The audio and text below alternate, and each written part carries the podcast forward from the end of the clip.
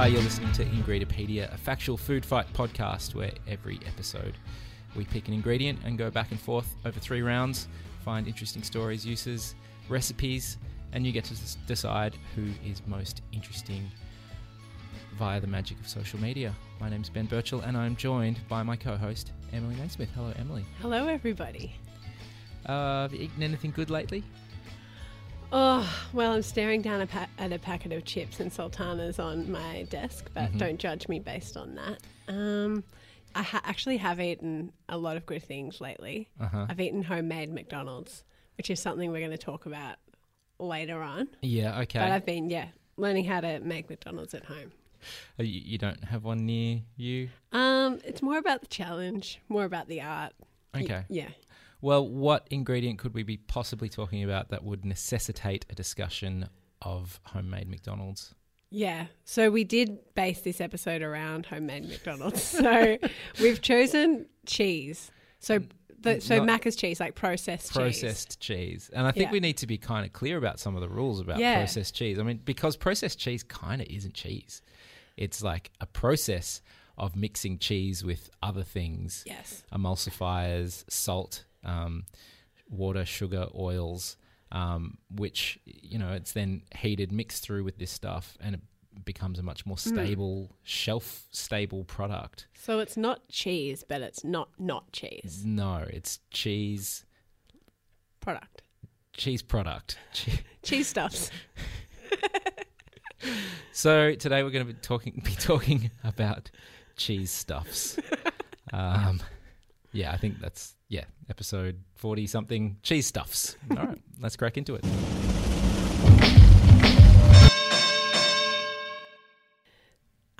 So homemade McDonald's.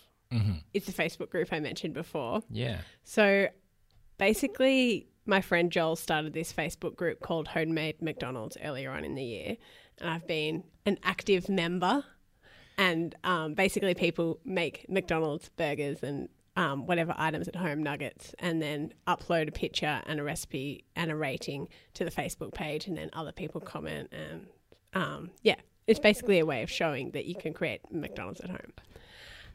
Anyway, so I wrote an article on Broadsheet about it and shared my homemade cheeseburger recipe, and over those months it had grown to like 300 group members, and then since then... now, it's been picked up after we wrote about it on Broadsheet. It's been picked up by, like, BuzzFeed, the Daily Mail, probably at least 10 or 15 other publications all across the world. And now there's 22,000 Facebook group members. Well, 22,001 because I joined it today. Did you? Yeah. Okay, cool. I wanted to snoop around a little bit and see what was going on with this viral Facebook group. It's so good. People making these insane, you know, like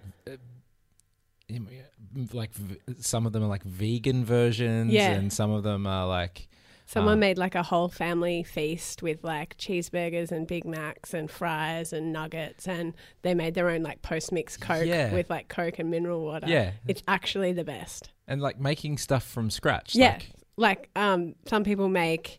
the fries from scratch, the nuggets from scratch, the sauces from scratch.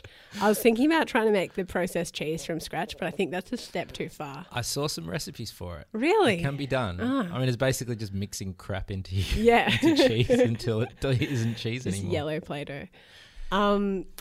So I thought that we'd call Joel, the creator of the group, and talk to him about it. Okay. Yeah, this is an exclusive. I think this is his first podcast. Do we need like theme music for our exclusives? Like, no, that'd be good if you can whip something up. All right, I'll whip something up. So we're joined by Joel Cornell, the creator of the Homemade McDonald's Facebook page. The creator. Yeah. Wow. Joel, thank you for joining us. It's no problem, guys. How you doing? This is our first Ingredipedia exclusive. So this episode of the podcast is on cheese.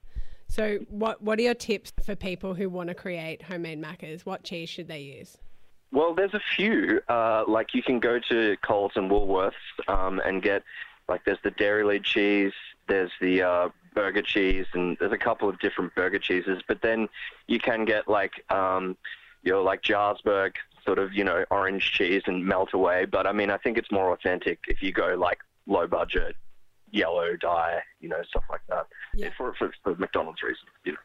So I went to one of the supermarkets today, and they do have a specific burger, like Dairylea, yeah, orange burger cheese, which is, it looks like they've made it just for your group, Joel. Are you behind the making of the burger cheese and it being on the shelves? Well, let me tell you, when I saw that burger cheese in the shelf, that's what prompted me 2 years ago. And it was that brand. I'm not kidding you. It was grand final day in 2015, I think.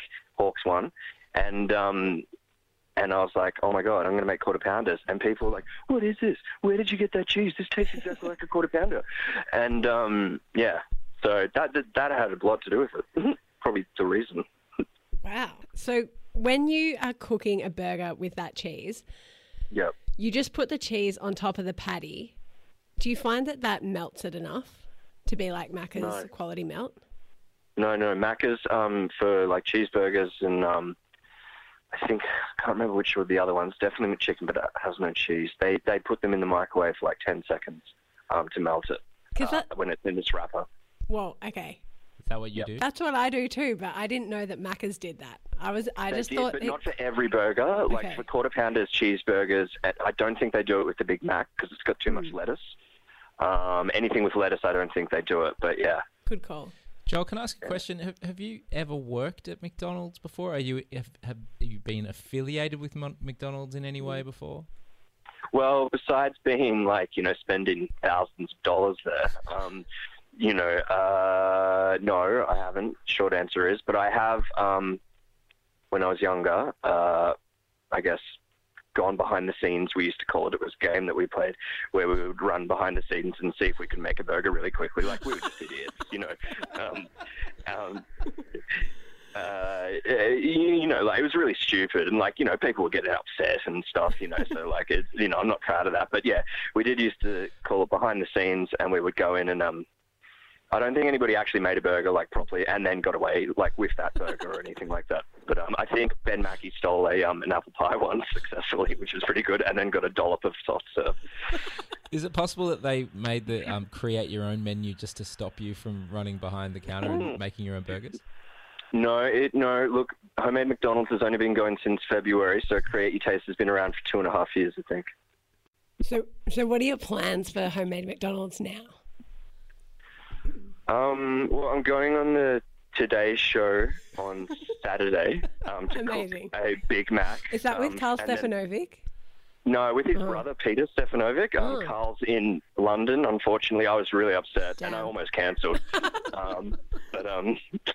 There was the alternative was David Koch, so, you know, pretty easy answer there. Yeah, so I'm going to make Big Macs for the hosts. I actually don't know if I'm meant to be mentioning this, to be honest, but probably it's all right, yeah. It's very unlikely that we'll have this episode out in time. We're making Big Macs for the hosts, and they're going to bring in some real ones, and then the crowd's going to, you know, test them out and stuff. Amazing. All right, sweet, Joel. Well, I'll see you on the Macca's Mod Chat. Oh, yeah. Yes, absolutely. I'll show you the new T-shirt. Awesome. All right, thanks for calling us. No worries, guys. Thanks, guys. Bye. Thanks, Joel.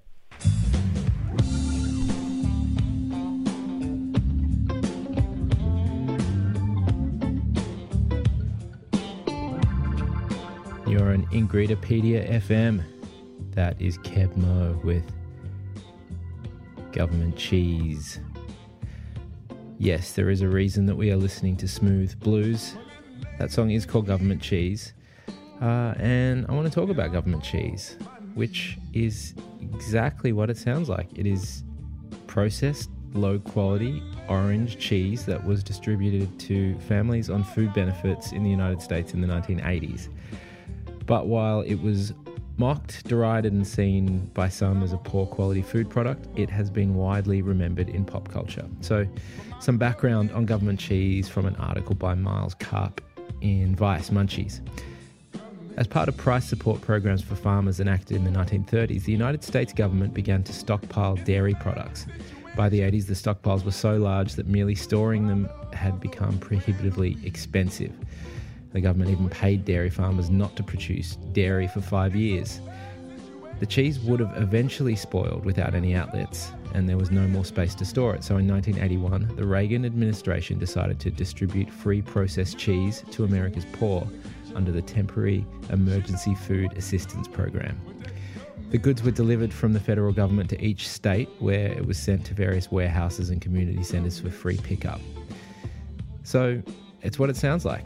People got free cheese from the government throughout the 1980s and into the 1990s, when the scheme ended, basically because dairy reserves dwindled. But while it ended, it wasn't forgotten by popular culture, as can be evidenced by this Keb Mo track that we're listening to. Back to the article. For many, recollections of the food transcend its gustatory characteristics. Government cheese represents times of poverty when its consumers were forced to rely on federal handouts to fill the dinner table. Some rappers reference government cheese in their lyrics to recall the lean times. In FUTW, Jay-Z flaunts his rags to riches story. After that government cheese, we eating steak. After the projects, we on estates. And Kendrick Lamar similarly recalls a destitute and cheesy youth in Money Trees. Pots with cocaine residue, every day I'm hustling. What else is a thug to do when you're eating cheese from the government? I question rhyming hustling and government, but I don't have a Pulitzer. My favourite pop culture reference to government cheese comes from the Saturday Night Live character Matt Foley, motivational speaker portrayed by the late Chris Farley, who warned his audiences that they could, like himself, be eating a steady diet of government cheese while living in a van down by the river. Well, luckily for Kendrick and Jay, there's another Reaganite in the White House, and according to Quartz, he might be bringing back government cheese. In an article about Trump's 2019 fantasy budget, it says the budget makes a number of unusual recommendations, including substituting USDA products for some food assistance credits, a move that harkens back to the Ronald Reagan-era distribution of government cheese. Government cheese, it may just be back. And back to that Keb Mo. Oh, maybe a cheese omelet.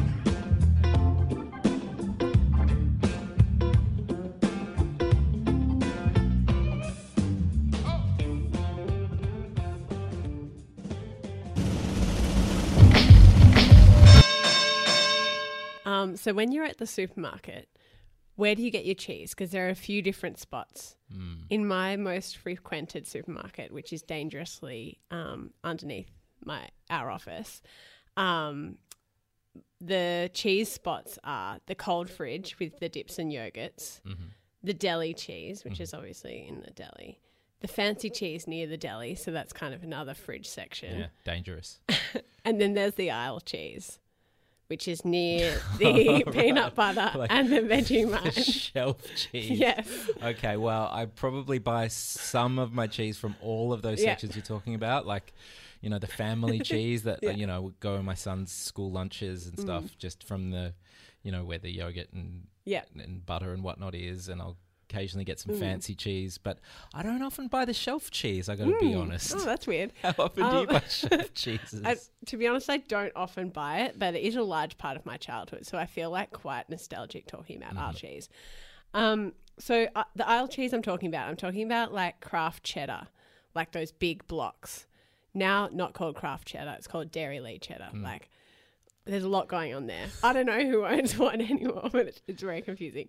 Also, cheese sticks, cheese stick wedges, and that laughing cow cheese. So that's what I mean by aisle cheese. Yeah. Now, I went to the aisle cheese section of the supermarket the other day. It was comparing all the different cheeses. And obviously, between all the spaces where you can get cheese in the supermarket, the difference with aisle cheese is that it's not refrigerated. So I wanted to work out why this cheese can be on the shelf and it doesn't need to be on the fridge. Because cheese, you think, needs to be in the fridge. Yes. So I was thinking it's so far from cheese that maybe it's not cheese, so therefore it doesn't need to be in the fridge. But I wanted to, you know, do my due diligence in research. And it was really hard to research. Like, no one types in why is processed cheese not in the fridge. Like, there's really not that much information. So I did a bit of research, but I also asked my asked pretty much the best cheesemonger in Australia for his knowledge. So I spoke to Anthony Femia from Maker and Munger, which is... Friend of the show. Friend of the show. He was on the blue cheese episode. Yeah. He's probably ropeable that we're doing a processed cheese episode. He'll be like, what have you guys become? And why am I on it? But yeah, he runs that Maker and Munger stall in the Param market where you can basically get the best raclette and the best toasties in all of Australia. Haven't tried all the toasties in Australia, but I'm just going to say it because they're bloody good. So he says the reason is that the milk's UHT, therefore making it safe to store on the shelf. And it's basically not dairy. It's just the texture of cheese. So UHT is like the milk in like the blocks that shelf are milk. Also on shelf aisle milk. Ultra heat treated. Ultra milk. Heat treated. Yeah. Tetra pack bottles. Mm. So yeah, and he says it's because of that, and it's also because of the preservatives. So I did a bit of research on the preservatives, and in cheese stick cheese, there are 3 different preservatives in the 200 category. And I didn't know this, but if you read it with like a 200 code on the back, that means it's a preservative that helps protect against food deterioration caused by microorganisms. Yeah. So it has 200, which is sorbic acid, which does that. 234, which is nisin, which also does that. And 235, which is natamycin, which also prevents bacteria, but has other uses such as in antifungal medication used to treat fungal infections around the eye. So what I've learned from this is if you're having a bit of conjunctivitis or a bit of crusty eyes, just grab a cheese stick, poke yourself in the eye, and you'll be fine. Wow. This is the least delicious food podcast of all time. I'm sorry for anybody. Why are you listening? God. I'm sorry you found us in the food section. And what's your favourite use for processed cheese? Well, probably cheeseburger. Yeah, okay. Making McDonald's at home. Yeah, all right. Mine isn't making McDonald's at home because I've never done that because I'm normal. Get out of the group. I have admin privileges and you won't be in it by the end of the day. Wow, okay. Ouch. No, but my favourite use for it is grilled cheese sandwich, which there's something really special about. That's so true. I've actually been craving it on a crumpet recently. Okay, I don't think I've ever had it on a crumpet before, but definitely like white bread. Yeah. Yeah, maybe like it doesn't really need anything else with it. Sometimes maybe like something tomatoey, like yeah. Well, so white bread would be my go-to bread, but I came across this little recipe on a blog called The Cookful, and they had in turn found a recipe from a chain called Tom and Chi. This is in the United States again, who tried something a little bit different than just your normal white bread. They made a grilled cheese donut. Wow. And I've got one here for you. Whoa. So what I've done... Thank you. ...is I've got a Krispy Kreme glazed original donut, and I've cut it down the middle, okay, horizontally, and turned it inside out. So the cut side goes onto the grill. You butter it. It probably looks a little bit underdone because I was under time pressure, and also we're in like a shared kitchen here, so I didn't really want to explain what I was doing to anyone. But in between the two halves of the donut, I've put a slice of processed cheese, and I've gone for, I thought I'd church it up a bit. I've gone for the Coles brand smoke flavored cheese because I thought like a smoky cheese might work with a sweet and salty thing. And I've buttered the donut, and I've put it in a sandwich press. You gonna give it a go? Yeah. All right. Whoa.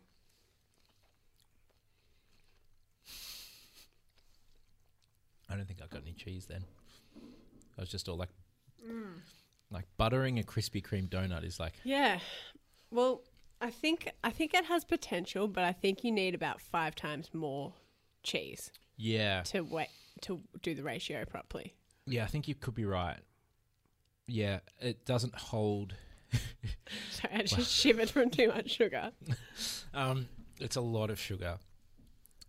When you butter a Krispy Kreme donut and you grill it, and yeah, it's hard to get enough cheese in there because it just spills out and it turns into a cheesy mess. This is actually the second one I've made today. Wow. The first one was an absolute mess. So I'm glad I had another go at it. Yeah, I think you're right. I think it has potential. Some other use bread replacements for grilled cheese that I've seen are ramen, like you make instant noodles and then you kind of form them into a. You cook the noodles, form them into a patty and let them set in the fridge and then you grill that patty as though it's bread. Oh, yeah. Fill that with cheese and the cheese kind of fills the gaps between the noodles. Actually, you can get a cheese slice with ramen at Shop Ramen. Yeah. I looked into that as well, where that came from. And it seems to be like a Korean-American thing. That has kind of caught on. But yeah, a slice of cheese on your ramen. Yeah. I've done that. It's good. It's good. Yeah, it's pretty good. So yeah, they're some of the bread replacements. I'm really rushing on this sugar and I've just had like a bite. Cool. Let's keep this going.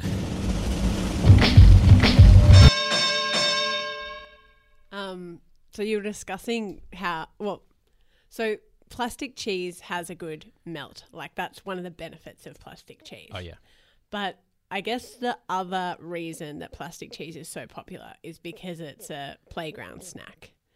And I guess that's where I remember it most. So I was more a cheese stick person in primary school and I was always jealous of the people who were Le Snack people because I felt like that was the premium fake cheese snack. So for those that don't know, Le Snack's are little pre-packaged cheese like containers and you get like 3 crackers and you peel off the foil lid and the biscuits and you dip the biscuits in the cheese spread that's at the other end of the little container.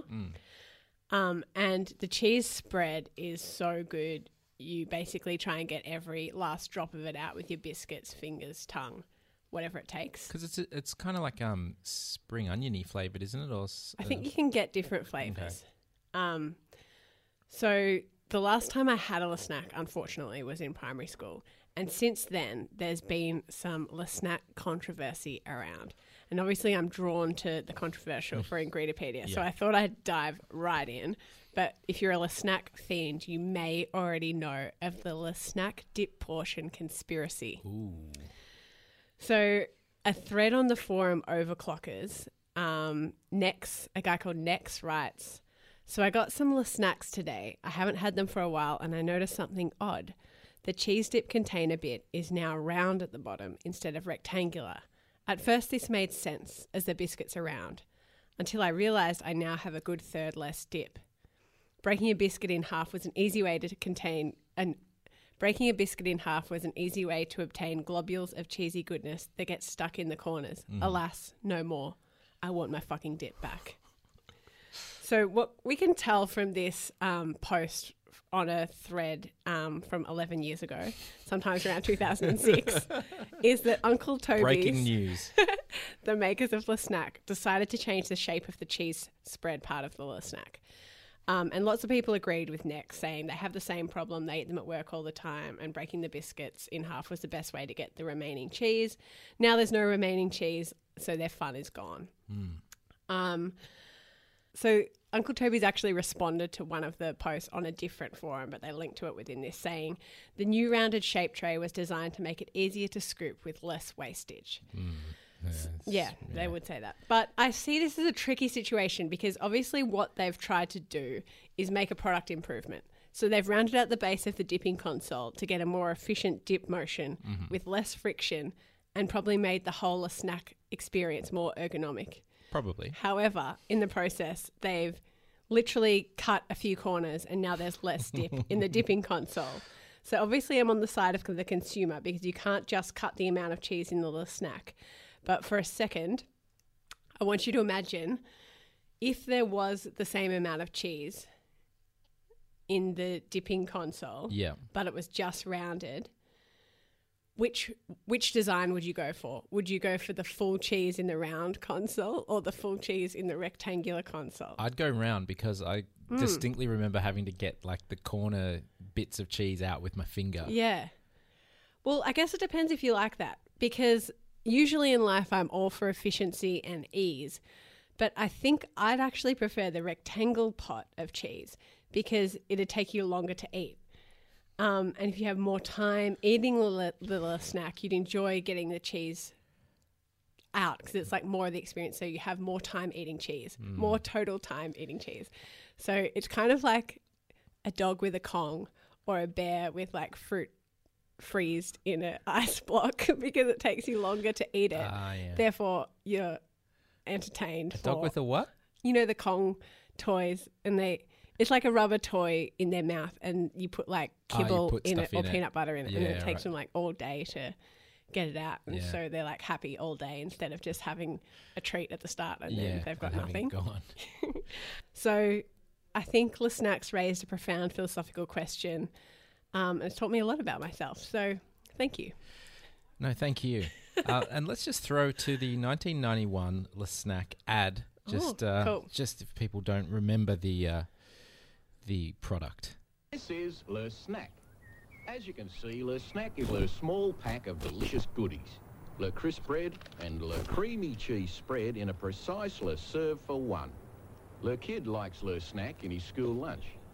Le Wife enjoys Le Snack between corporate takeovers and stock market fluctuations. You don't need to keep Le Snack in Le Fridge. It keeps on Le Shelf. Le Snack. You know it's good because it's made by Uncle Toby's. Did you write that one? No, I didn't write that one, Em. I was 13 at the time, but thank you for asking that. So from the past of cheese to the future, I want to talk to you about 3D printed cheese. I'm all for this. It was going to happen sooner or later, and somebody gave it a crack. So scientists at the University College Cork in Ireland wondered how the 3D printing process might change the properties of a processed cheese. So they took a RepRap Pro Ormerod 1 printer, a 3D printer, and they retrofitted it with a custom syringe to handle cheese instead of plastic. They first analysed melted and unmelted processed cheeses to compare their 3D printed final products to later. And then they put the cheese into their custom nozzle. They warmed it to 75 degrees Celsius for 12 minutes. And then they extruded the cheese at slow, so 4 mils a minute, and then fast, 12 mils a minute rates. And a textural analysis showed the final 3D printed products ended up. Did it work? This is all from an article on Gizmodo, by the way. Did it work? What happened? I don't know. I got a bit confused. Well, basically, they heated up the cheese, squirted it out in a syringe in various shapes. They made a panda shape out of odd choice. Yeah, out of ricotta, I believe. They used sort of different processed cheese. I want to call it ricotta. Yeah, they kind of added. They did the sort of processing. Right. Process, I guess, where they added emulsifiers and salts and all, 2, 3, 5s and 2, 3, 4s to it. It didn't work out that well. It didn't hold its shape, and 3D printed. They ended up gooier and less thick than what they started with, no matter how fast they printed the cheese. And 3D printed cheeses were also darker in colours. In colour. These textural changes likely came from changes to the cheese's molecular structure during extruding, something we'll have to think more about if we're hoping to 3D print more foods in the future. Basically the cheese's molecular structure changed by the printing process. The 3D printed cheeses had breaks in their protein networks and large, misshapen, non-spherical fat balls, which is normal cheese has... spherical dots of fat at an order of 10 micrometers interspersed throughout it. And that's what kind of holds the cheese together and keeps its shape. So these differences in structure could have led to the cheese's softer textures. So it's still a bit of work to do.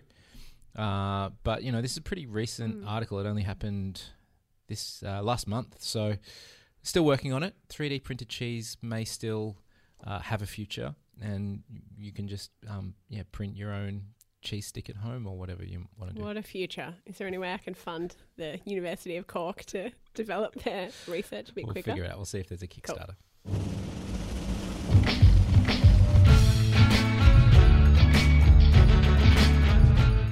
So what did we talk about? Well, to recap, I spoke about homemade McDonald's. And then I talked about government cheese. And I moved on to aisle cheese. And then I made a donut grilled cheese. Nice. And then Isla talked about Le Snack. And I took us into the future with 3D printed cheese, the cheese of the future. Mm-hmm. So you can vote for whoever's facts you thought were most interesting on our Instagram, which is Ingredopedia. You can also suggest ingredients for future episodes if you want us to cover anything in particular. Our email address is on our website, which is ingredopedia.com.au. And also, thank you very much to Joel from Homemade McDonald's Facebook group. Yeah. They've got some exciting things happening that we're probably not allowed to talk about. Yeah, I don't think we're allowed to talk about, but a bit of an art project, I think, coming up. So plenty happening there, so thank you to Joel. And thanks to all the listeners who have shared their milky tea bag anti-stance with me over the past few weeks. There's been quite a lot of you, and I really appreciate the support. And to be honest, some people have contacted me saying, I was a milky tea bagger and now I'm going to think about it and not do it. You're changing the culture. I know. And if you missed that episode, you should go back and listen because, it's kind of really important if you ever want to drink tea in the vicinity of me that you know the milky tea bag rules. All 41 episodes are at ingredopedia.com.au. Go back and have a listen if you've missed the blue cheese episode, or the tea episode, or the pineapple episode, any of them really. They're all passable. What an endorsement. And you can leave us a rating that's hopefully a bit more than passable on the iTunes store. Yeah, like five stars. Probably just a 5. Yeah, just